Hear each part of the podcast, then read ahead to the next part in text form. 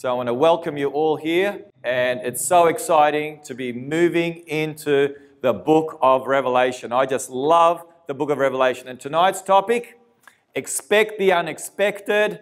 And tonight we're looking at the Antichrist of Bible prophecy. A very, very important study, as we'll discover. So before we open up God's Word and before we unpack this all important subject, what do we need to do? We need to pray. So let's pray. Father in heaven, we just want to thank you so much for your word. We want to thank you so much for bringing us all here safely together tonight.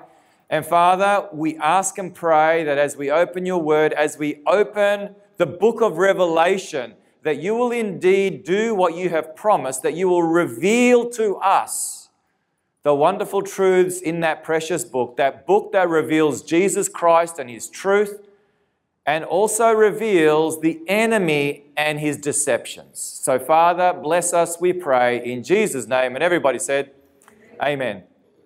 Tonight we are going to the book of Revelation. This has become one of my, if not my very favorite book. I just love the book of Revelation. And why is that? Notice how the book begins. Revelation chapter 1, verse 1, we read these words The revelation of who?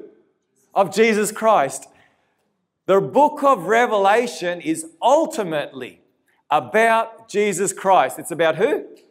It's about Jesus Christ that reveals him in a most beautiful way. We keep reading, which God gave him to show his servants things which must shortly take place. And he sent and signified it by his angel to his servant John. That word there, signified, in the original means he gave it by signs. He gave it by what?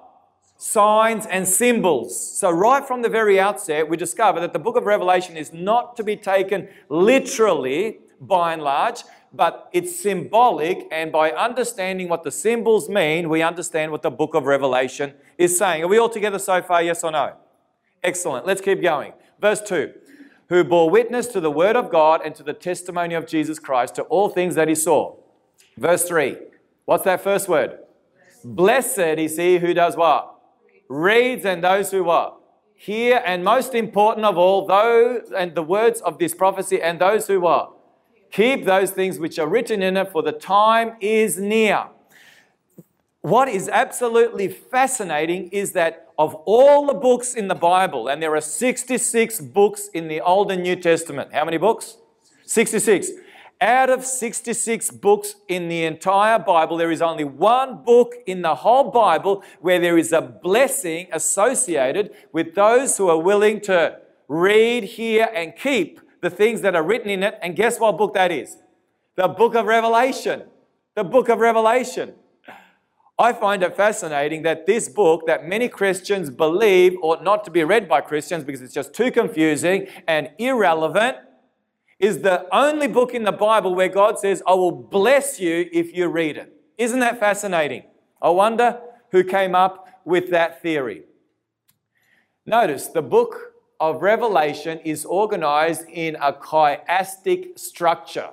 That is the chiastic structure of Revelation. Now you think chiastic? Like you're looking at me like, like Dave's looking at me with his scrunched nose, thinking, what on earth is chiastic? The word is chiasm. Now you're thinking, what on earth is a chiasm?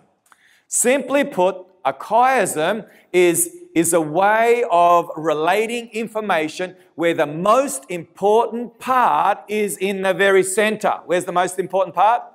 In the very center. A bit like archery, a dartboard, a bullseye. Where, where is the greatest score when you're playing, when you're shooting archery? Where's the greatest score? Right there in the center. That's the bullseye. So, a chiasm enables us to understand what is at the very heart of the particular message that is being portrayed. So, the book of Revelation is written in a chiastic way.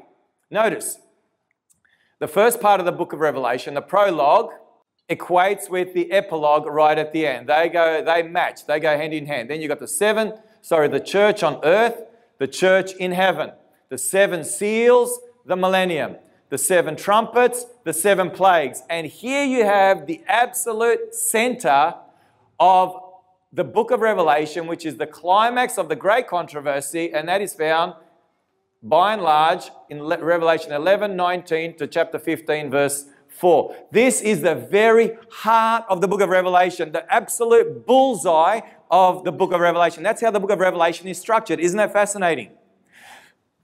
The heart of Revelation is Revelation chapter 12, chapter 13, and chapter 14. Those three chapters are at the very heart of the book of Revelation. And so tonight we want to begin by exploring the heart of the book of Revelation. And we discover that the great controversy in Revelation is over what? It's over worship. I've shared with you in the past that the word worship appears in Revelation over and over and over again. It's the central issue in the book. It's the central issue in this great controversy that fills in those three chapters. In fact, in chapter 13 and chapter 14 of Revelation, the word worship appears eight times. How many times? Eight times. Seven times in reference to worshiping this power that seeks to oppose God and usurp the authority of God, and only once into worshiping the Creator God. Worship is the central issue in the book of Revelation. It has always been the central issue, always, from the very beginning of time. When Lucifer sought to be worshipped, sought to be worshipped in heaven, as we have already discovered, all the way through to the very end of time, worship is the central issue. Tonight we want to go to the three angels' messages that, as we have discovered, prepare the world for what great event? The second coming of Jesus. Absolutely. These three angels' messages, these three all important messages, will prepare the world for the second coming of Jesus. I refer to these three angels' messages as God's what? Final call. This is God's final appeal, his final message of love to the entire world to prepare the world for the second coming of Jesus. Here is a summary, an absolute summary of these three angels' messages. The first angel's message is in relation to God calling the world to worship the Creator and follow God's what? Follow God's truth. That's a summary of the first angel's message that we read in Revelation 14, verses 6 and 7. In Revelation 14, verse 8, we have the second angel's message, and here is a summary of it. The second angel's message God exposes Satan's what? Deceptions. So here, here we have a call to follow God's truth. Here we have God exposing Satan's deceptions. And now we move to the third and final of the three angels' messages. Choosing who you will worship, that is the Creator, Jesus Christ, or the created one, Satan. The commandments of God or the traditions of man. The third angel's message is all about you making a choice of who you will worship. That's what it is. You go home and you read those three all important messages. And tonight, I want to share with you the three angels' messages in six words. Here it is in six words. Easy. Anyone can understand it. First angel's message is focused on what? God's truth. Second angel's message is on God exposing Satan's lies. And the third angel's message, God says it's your choice. That's it. They're the three angels' messages. God says, This is the truth. These are Satan's lies. What are you going to do? What are you going to do? Your choice. Are you going to choose to abide in the lies of the devil? Or are you going to choose to accept the truths of God? And as we have gone night by night, guess what we have uncovered? We have uncovered not only God's truth, but we have also exposed what? Satan's lies. Indeed. So you and I now have a choice to make. The entire world will make this choice, and then Jesus will come to claim those that have made their decision for him. Tonight, we want to go to this all important third angel's message where you and I have the opportunity to make a choice. Notice how this message begins. Revelation chapter 14, verse 9. This is how the three angels read. Then a third angel followed them, saying with a loud voice, If anyone worships the what? The beast and his image, and receives his what? Mark on his forehead or on his hand, he himself shall also drink of the wine of the wrath of God, which is poured out full strength into the cup of his indignation. He shall be tormented with fire and brimstone in the presence of the holy angels and in the presence of the Lamb. We looked at that last night together. and the smoke of their torment ascends forever and ever, and they have no rest day or night, who worship the beast and his image, and whoever receives the mark of his name. Did you notice? These three elements are repeated again. Did you notice that? And then, the end of the third angel's message here is the patience of the saints. Here are those who keep the commandments of God and have the faith of Jesus. This is earth's final message that God gives in order to prepare the world for the second coming of Jesus.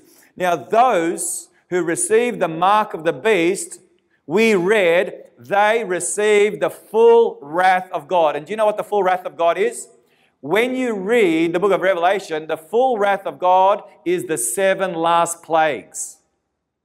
All those that receive the mark of the beast receive the seven last plagues. They are lost forever and they receive the seven last plagues. Now, my friend, you do not want to receive the seven last plagues. Your only safety is to find your life safely and securely in the hands of Jesus. In the hands of who? In the hands of Jesus. Now, why does God use such strong language? Is this strong language that we just read? I didn't make this up. I didn't write this. I wouldn't be brave enough to write this. God wrote this through his servant John and put it in the book of Revelation. Why does God use such strong language? I'll tell you why he uses such, such strong language. God wants to make it abundantly clear to each and every person on planet Earth that all those that side with the beast and his image and receive the mark of the beast will be eternally lost. Is that a big deal? That would be, well, it wouldn't be. But let's try and at least somehow put it in our context today. If I knew that in 60 seconds' time, say in 30 seconds' time, let's say 60 seconds' time, there was an aeroplane about to crash into this building, a massive aeroplane crashing into this building, would I come up to you and say, I know you're enjoying your, your refreshments, but I really need to tell you something. Can I just disturb you? Would I be doing that? I would be yelling, I'd be carrying on, I'd be saying, Get out of the building, there's an aeroplane about to crash, we're all going to be dead, we have to get as far away from this building as possible. Isn't that true? That's what I'll be saying. So, God here is trying to warn us by using this very strong language that under no circumstances are you and I to receive the mark of the beast. Now, we need to know who this beast is. We're going to talk about the mark in the next presentation, but we need to know who this power is, don't we? We need to know what is going on. Why is it so important that we know the truth? Notice why. In Revelation 13, verse 3 and 4, we read these words. John writes, And I saw one of his heads as if it had been mortally wounded, speaking of this beast power. And his deadly wound was healed, and all the world marveled and followed the beast. So they worshipped who? The dragon. Now, who's the dragon? We've discovered who's the dragon. That's the devil and Satan. Revelation 12 9 tells us that's the devil and Satan. So they worship the dragon who gave authority to the beast, and they worship the beast, saying, Who is like the beast? Who is able to make war with him? What's going on at the end of time is that the dragon, the devil, he uses this human power that Revelation speaks of as the beast in order to receive worship. Nothing new under the sun. At the very beginning of time, the devil deceived Eve, not in person, but through what? Through the serpent. Isn't that right? The devil used a decoy at the very beginning of time, and at the end of time, the devil also uses this human institution that no one would ever suspect or expect, expect the unexpected, in order to receive worship. So, who is this power that Satan uses in order to receive worship that belongs to God alone? Because that's what we're dealing with. Here we have a description of this power that the devil will use as his front man, so to speak. Revelation 13:1. Then I stood on the sand of the sea, and I saw a beast rising up out of the sea, having seven heads and ten horns, and on his horns ten crowns, and on his heads a blasphemous name. Let's just pause there. We pointed out that the book of Revelation is filled with symbols. Filled with what? Symbols. Now, a beast in Bible prophecy represents a kingdom. What does a beast represent in Bible prophecy? A kingdom. Okay, that's one symbol. We're going to get to a number of others in this presentation. So, this is a kingdom, this beast, that is arising out of the sea. We continue reading. Now the beast which I saw was like a leopard, his feet were like the feet of a bear, and his mouth like the mouth of a lion. The dragon gave him his power, his throne, and great authority. Wow.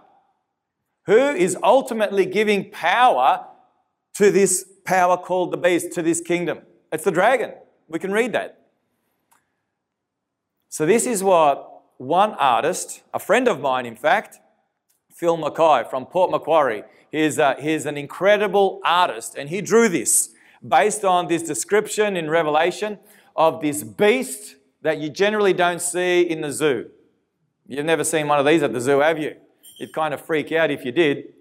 This beast that has seven heads, ten horns, ten crowns, one on each horn, uh, has the body of a leopard, uh, the, the head and the mouth of a lion, and the feet of a bear. Wow, what a strange looking beast.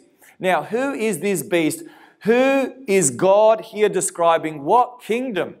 What power? What human power is God here describing? God here is describing the Antichrist. What's God describing? The Antichrist. The Antichrist of Bible prophecy. Now, that word Antichrist comes to us from 1st and 2nd John. It's mentioned five times there. Don't have time to unpack um, everything concerning that. We don't have time to read those scriptures. You can go home and read those scriptures in your own time. But when most people think of Antichrist, what do they think of? They think of a power that is what? Against Christ. Isn't that true? Anti being against, against Christ. Yes, that is true, but there is more to the Antichrist. Notice what the definition of the Antichrist is according to Scripture. The Antichrist is not only the adversary of Christ, that is against Christ, as the name suggests, but also is in the what? In the place of Christ. So this power will seek to be in the very place of Jesus Christ. This power will seek to take on board the prerogatives that belong to Jesus Christ and Jesus Christ alone. And at the very foundation of that which belongs to Jesus Christ is a word beginning with W, which is what? Worship. Worship. This power will seek worship. Ultimately, used by the dragon to receive worship. In worshiping this power, and what this power stands for, we are ultimately worshiping the one who gives the authority to this power, and that is the dragon. Are we all together so far? This power is not only called the Antichrist, it's also called the beast, as in here in Revelation, as we've already discovered. It's called Babylon in Revelation chapter 17 and, and chapter 14 and chapter 18. It's called the harlot the man of sin, son of perdition, and also called the little horn power in Daniel chapter 7. These are all different names in different parts of Daniel, Revelation, Thessalonians, and the book of John, 1st and 2nd John, that refer to this power called the Antichrist. Now, who is the Antichrist of Bible prophecy? That's a good question, isn't it? That's what we're here to explore. Who is this power? Because God says, under no circumstances are you to worship the beast and his image and receive his mark. Isn't that true? Under no circumstances. So, where do we go? Google. So, I went to Google today. Today, I went to Google and I punched in who is the Antichrist of Bible prophecy? And notice how many hits I got 397,000 in less than half a second. Now, what chance do I have to truly understand the truth on this subject if I simply use Google? What are my chances of going through those 390 odd thousand websites? Slim. Do you think I'll get confused? Absolutely. There are so many different views and opinions and ideas on the Antichrist. In Christianity alone, let alone outside of Christianity, so many. We don't have time to go through all them. Tonight, guess where I want to go to find the answer? How did you guess? I want to go to the Bible. Do you think God, in His Word, will make it abundantly clear who the Antichrist is? Absolutely. If God says, under no circumstances are you to worship this power or receive the mark of this power, then God is going to make it abundantly clear. I'm a parent. When I was parenting my young little girls, trust me, everything was made plain and simple as to what they were allowed to do and what they were not allowed to do and the possible consequences. Amen? How many of you parents make it absolutely clear? We all do. And we're parents. And the Bible says, Jesus says, you being evil know how to give good gifts to your children. How much more God will reveal the truth to us. So, how do we study? How do we study Bible prophecy? How do we study the Bible? Period. How do we study? Let me give you a couple of principles that if you follow, you will never, ever be confused. You will never, ever be what? Confused. If you follow these simple biblical principles. Here we go. Bible prophecy is not of private interpretation. 2 Peter 1, verses 19 to 21. You go home and read that passage. The Bible is not to be understood according to my ideas, my opinions, what I think. Because at the end of the day, who cares what I think? And with all due respect, who cares what you think? Amen? The Bible is not of private interpretation. So, how do we study the Bible? This is how we study the Bible. You study a subject by comparing all of the scriptures on the topic from Genesis to Revelation compare scripture with scripture as Isaiah chapter 28 and verse 10 tells us. You put all the pieces together and then you find the truth. Does that make sense? That's exactly the method that Jesus followed when he did a Bible study on Bible prophecy. Now, would Jesus know how to do a study on Bible prophecy? What do you think? I think so. He's the one that gave us Bible prophecy. Notice, this is the method that Jesus used. Here is one example Luke 24, verses 25 to 27. On the resurrection morning, resurrection Sunday, Luke records, then he said to them, he's walking with a couple of the disciples. Um, one was Cleopas, the other one we don't know their name, and they're having a discussion about what Jesus um, went through on the cross. And he says to them, O foolish ones and slow of heart to believe in all that the prophets have spoken. Ought not the Christ to have suffered these things and to enter into his glory? And then notice the Bible study method that Jesus used. And beginning where? At Moses and all the prophets, he expounded to them in some of the scriptures the things concerning himself. In how much of the scriptures? In all the scriptures, the things concerning himself. So when Jesus gave a Bible study, concerning the prophecies that pointed to his ministry, to his suffering, he went to the book of Moses. He went right at the beginning of the Bible and all the way through to the last book of the Old Testament, the book of Malachi. He gave them a Bible study. Not one text here, not one text there out of context, a bit here, a bit there. No, no, no. That's not how you find out the truth. You find out the truth by comparing all of the scriptures, pull all the pieces together, just like a jigsaw puzzle. All the pieces, you arrange them all, and then you have voila, a clear picture of what Bible truth is. Are we all on the same page? Well, what will be the result if I choose to do my own thing? What's going to be the result if I choose to study a scripture or two and then make a decision on what the Bible has to say on that particular topic based on a scripture or two. This is what's going to happen. 2 Peter chapter 3 verses 14 to 16. You can read it. I will end up, Peter writes, twisting, he uses that word, the meaning of scripture to my own what? Destruction. That's how we study the Bible, and that's how we don't study the Bible. Are we all together on that? So, what are we going to do tonight in order to find out who the Antichrist, the Bible prophecy is? What are we going to do? We're going to put the pieces together. What pieces? The pieces from Google? No. The pieces from where? The Bible. The Bible. We are going to put four pieces. I would love to put 10 pieces up, but we don't have time.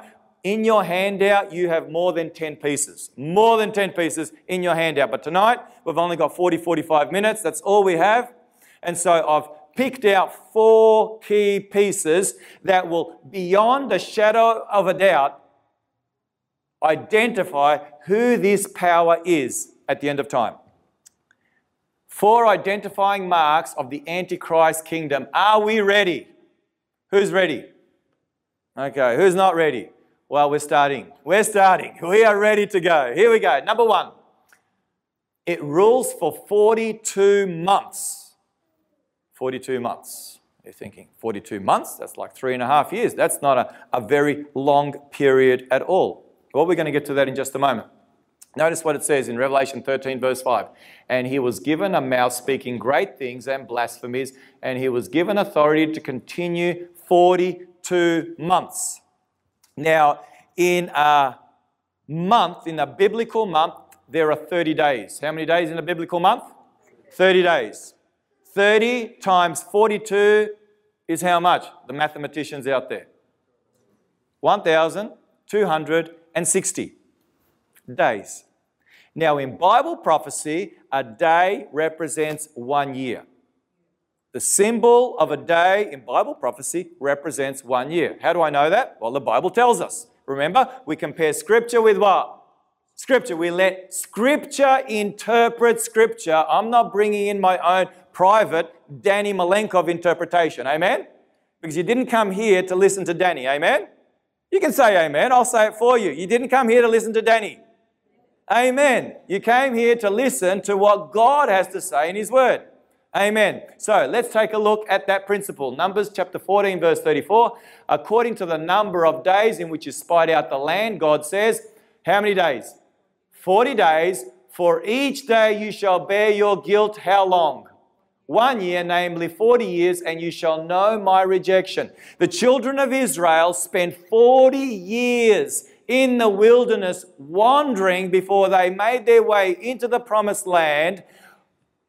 One year for every day that the spies were spying out the land in preparation for them conquering the land shortly after they left Egypt. So that's one scripture, and I could give you another one, but that will suffice. Now, this period of 1,260 years is referred to in three different ways, the three prominent ways that Bible prophecy gives regarding time. The 42 months in Revelation 13:5, Revelation 11:2. Then we have this period described as a time and times and a half a time in Revelation 12:14, Daniel 7:25, Daniel 12:7. Now you're thinking, what's a time? Times and a half a time. A time is one year. How long is a time? One year. Times is how many years do you think? Two years. And a half a time is obviously how long? Half a year or six months. Three and a half years. Now you're thinking, Danny, hang on a minute. Let's chill. Where did you get the idea that a time equals one year? Where did you come up with that? Well, we don't have time to look into that, but you go home and you read Daniel chapter 4 and verse 23. Daniel 4 and what verse? 23. There, the Bible records that King Nebuchadnezzar spent seven times, seven years, living as a vegan. Probably one of the first vegans in Babylon. Eating grass. Seven times, the Bible says, passed over him. Seven years. A time represents a year. Some of you are Googling it right now. Good for you. You'll find out that to be the truth. Revelation 11:3, here it's nice and clear. And Revelation 12:6, 1,200 and what? 60 days. There you go. It's nice and clear there. So those three all important ways of, of describing prophetic time are given regarding this power. Seven times. And seven in the book of Revelation, seven in the Bible is God's perfect number. What's seven? God's perfect number. So, what God here is telling us is this is such an important point. I've given it to you seven times, and I've given it to you in all three ways of measuring time in Bible prophecy. Does God want us to get it? What do you think? Does God want us to get it?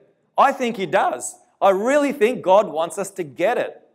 He's made it abundantly clear. Let's move on to point number two. It persecutes God's people. Notice what it says. It was granted to him to make what? War with the saints and to overcome them. Point number three. It speaks what? Blasphemous words against God. Now, how does someone speak blasphemy against God? Now, we could do an opinion poll. You know, we could pass the hat around and find out what each and every person considers to be biblical blasphemy, or we could do something else. What else do you think we could do? We could ask the Bible to define for us what blasphemy is. And that's what we'll do right now. So, according to well, before we do that, let's take a look at that scripture where it speaks of this power speaking about blasphemies. It says in Revelation 13:5, and he was given a mouth speaking great things and blasphemies. This is so important that this word blasphemy appears not once, not twice, but four times in Revelation chapter 13. It appears once again in Daniel chapter 7. And by the way, I need to point out, we're going to get to Daniel 7 in just a moment. Daniel 7 and Revelation 13, they go like a hand in a glove. They're twins. One is in the book of Daniel that describes this same power as the little horn power. The other one is in Revelation 13 and speaks of this beast power. It's one and the same power. And we're going to get to that in just a moment. Now, blasphemy. How does the Bible define blasphemy? It defines it in two predominant ways. Firstly, making oneself equal with God. Jesus was accused of blasphemy in John chapter 10, verses 30 to 33, because he claimed to be God on earth. Now, was Jesus God on earth? Yes or no? Yes. So, did Jesus commit blasphemy? No, because he was God on earth. He is God.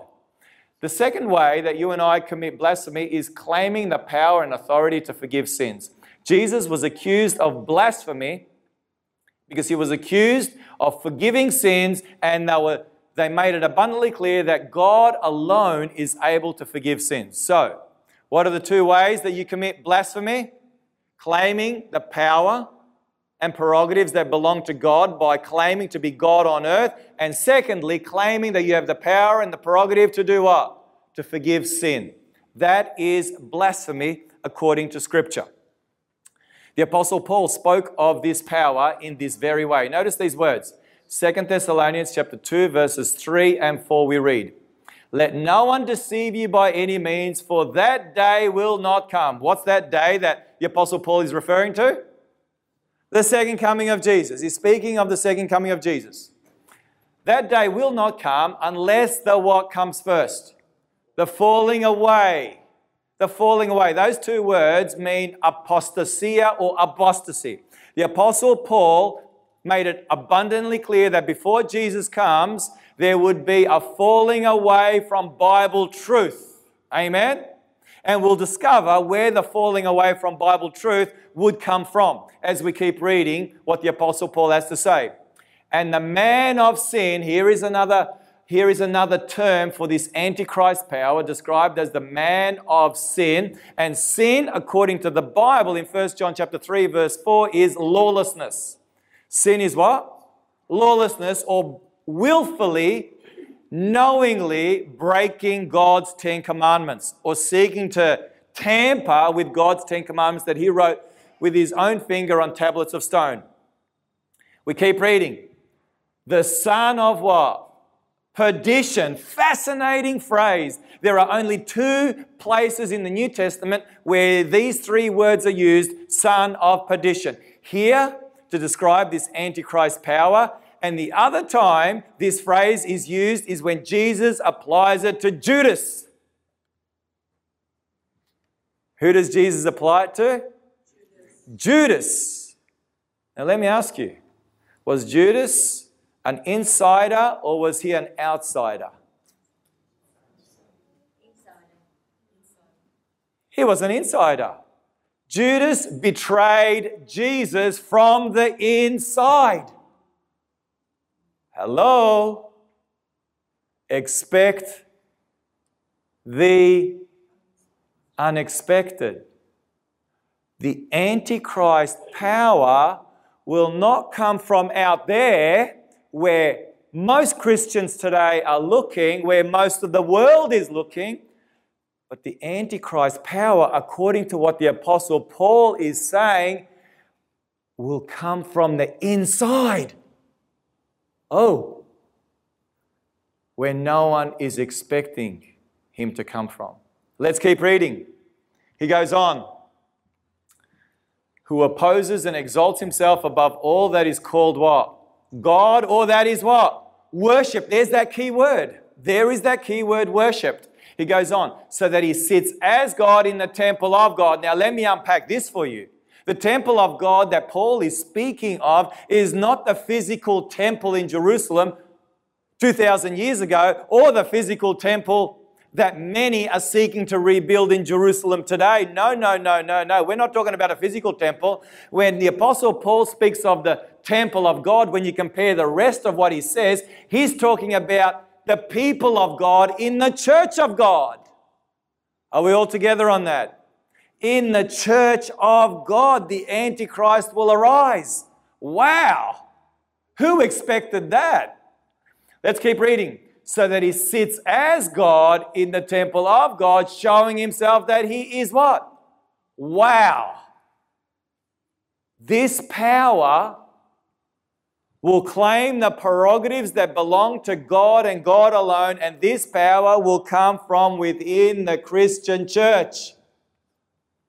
Have mercy. Have mercy. No one's looking there, are they? No, no, no. Very, very few. Very, very few. What you're hearing tonight, you won't hear very far, you won't hear very often at all in Christendom today. You won't hear it for obvious reasons. For obvious reasons. Let's go to point number four. This power changes God's times and laws. Now we go to the book of Daniel. I shared with you, the book of Daniel and the book of Revelation go what?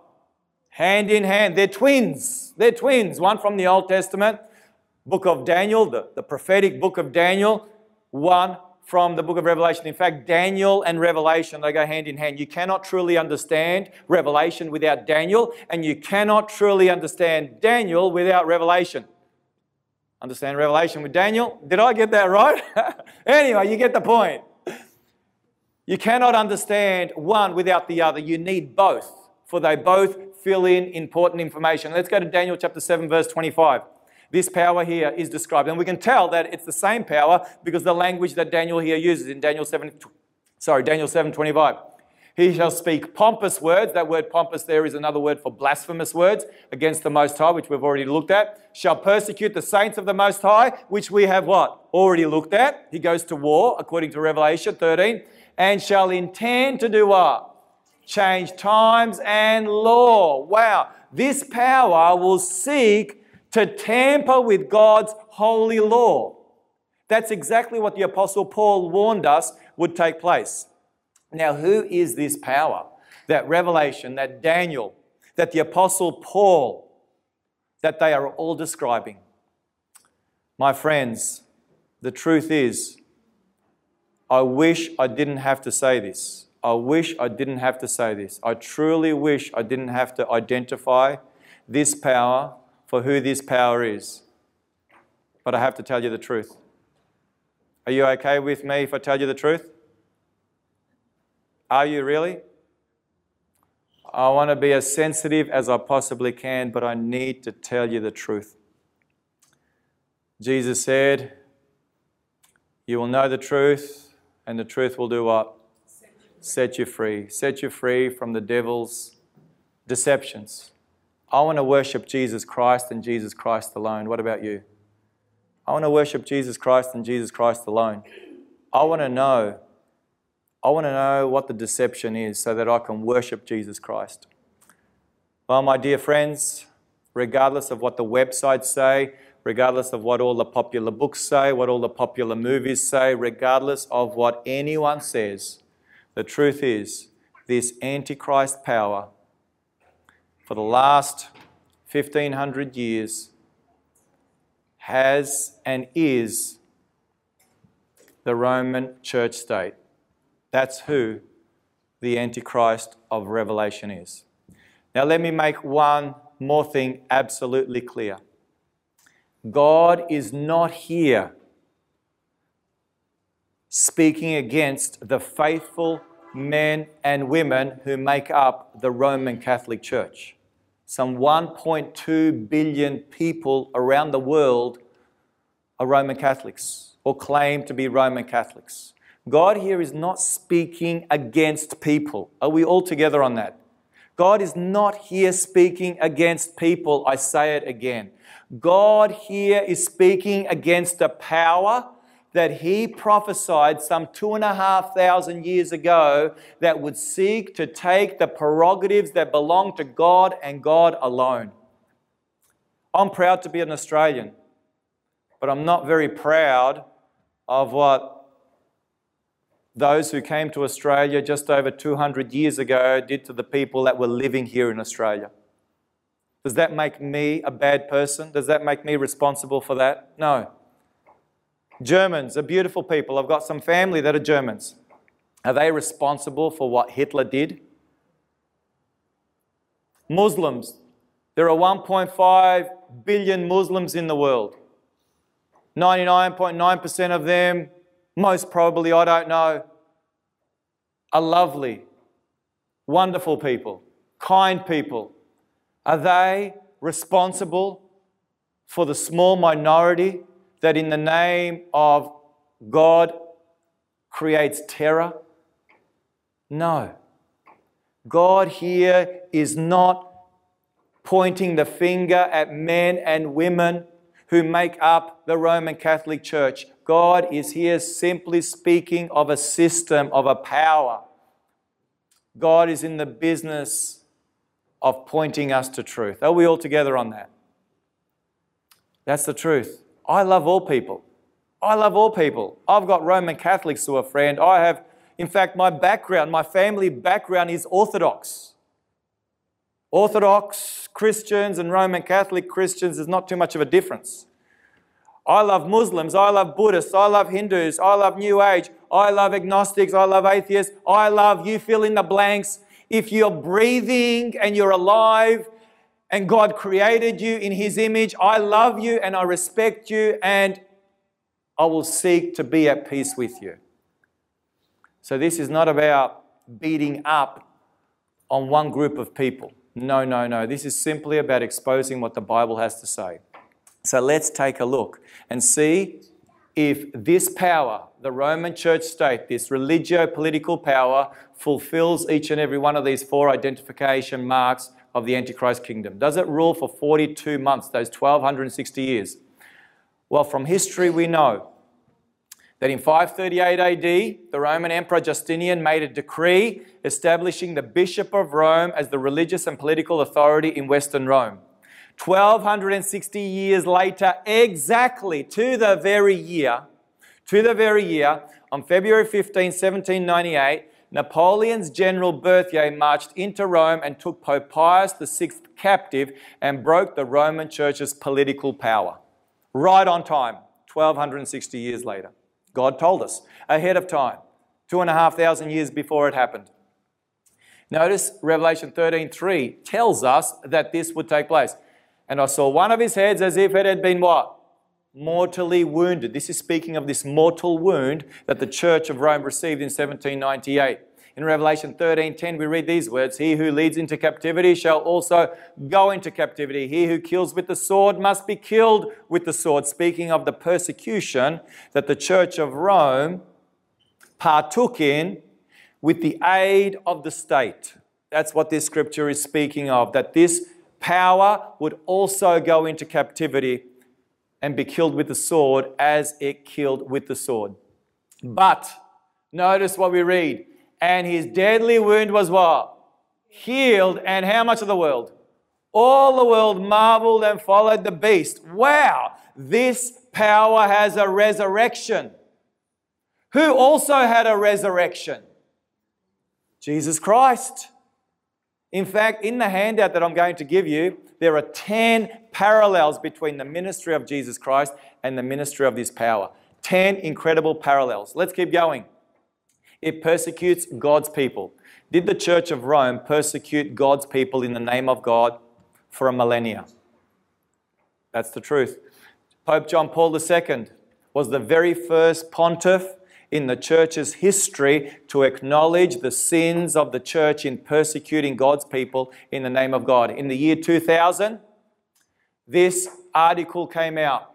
Pope asks forgiveness for errors of the church over 2,000 years.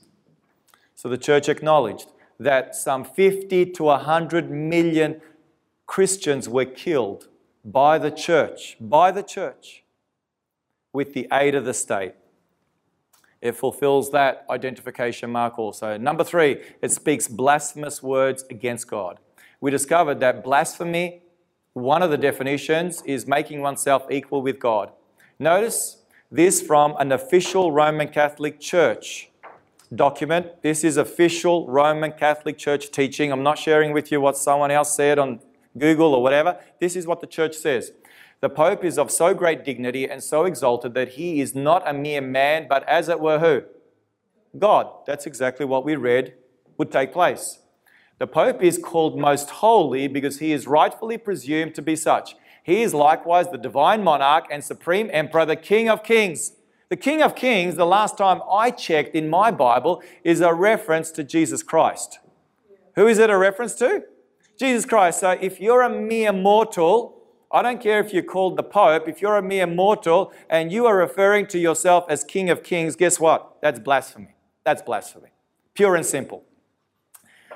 I could give you statement after statement, but we won't. The second identification for blasphemy is claiming the power and authority to, to forgive sins. Is there a confessional in the Roman Catholic Church? Yes. yes, there is. Those of you who are Roman Catholics or are ex Roman Catholics, you'll know that to be true. Notice this from the church regarding the, the duties of a Catholic priest. The priest does not only declare that the sinner is forgiven, but he really forgives him. So great is the power of the priest that the judgments of heaven itself are subject to his decision. Whoa! Whoa!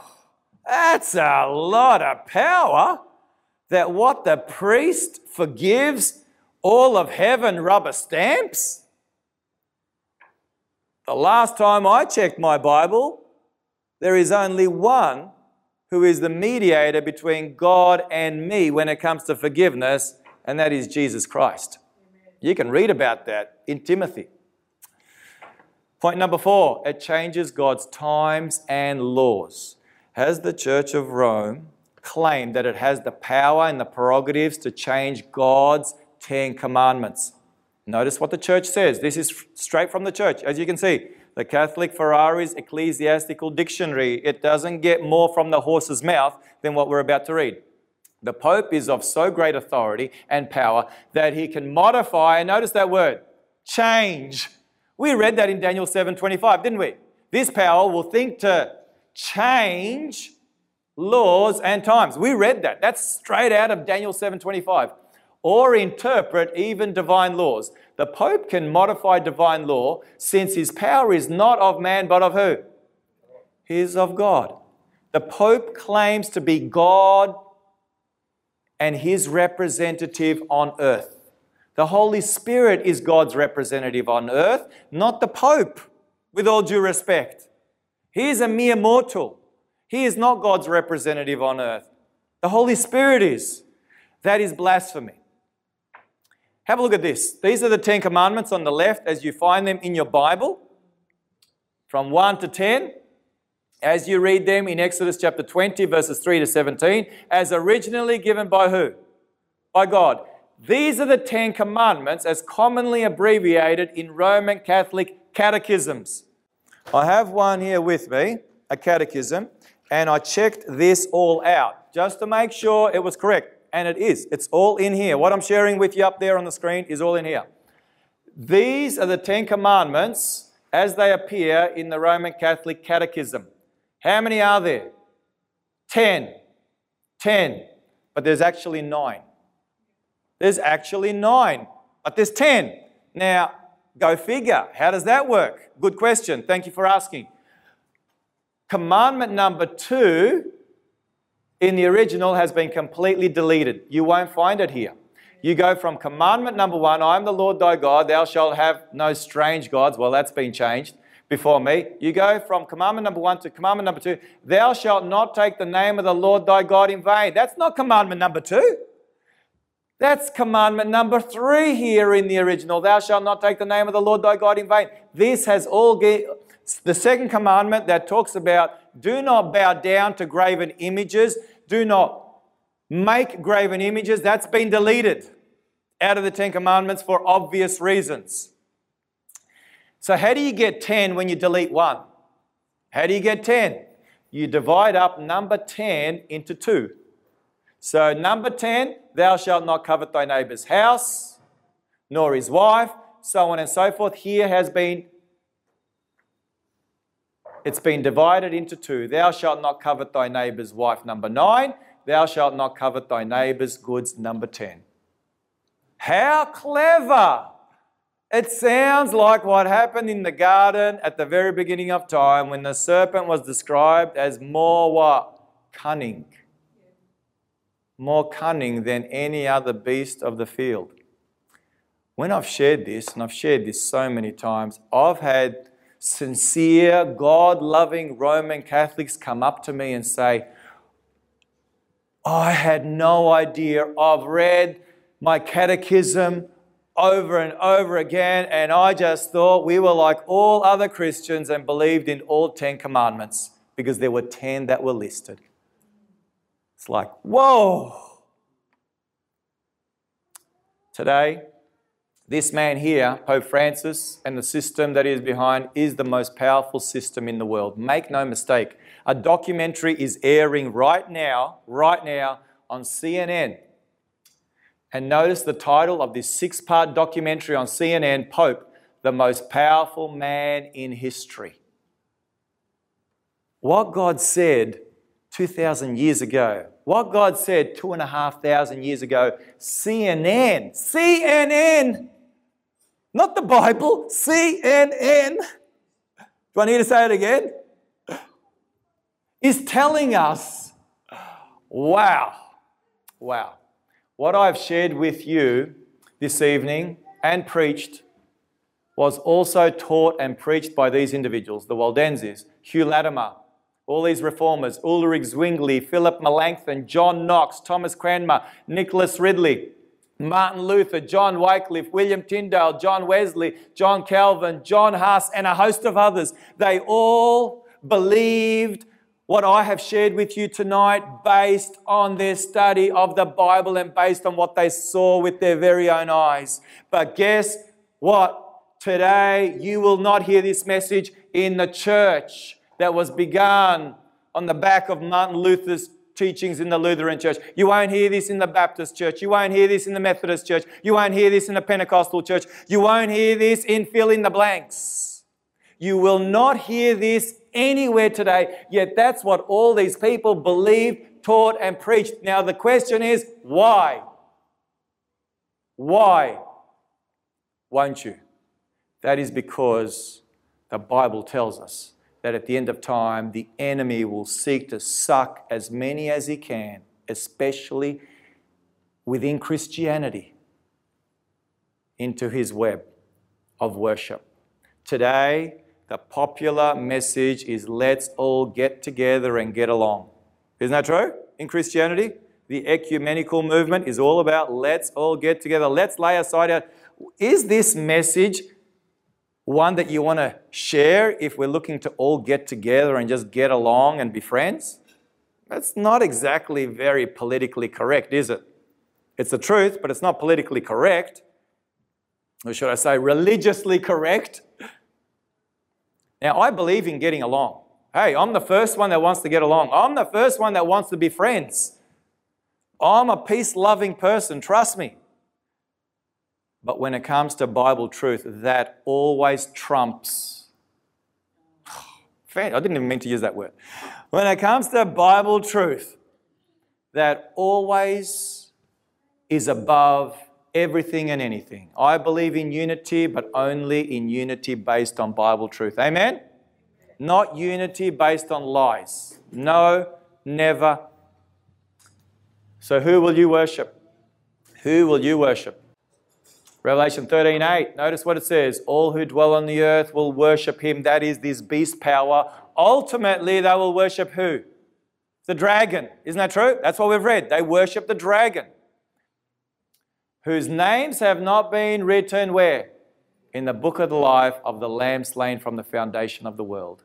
I love that scripture in Revelation 13. God will have a people. God will have a people who will not bend the knee but will worship Jesus Christ in spirit and in truth.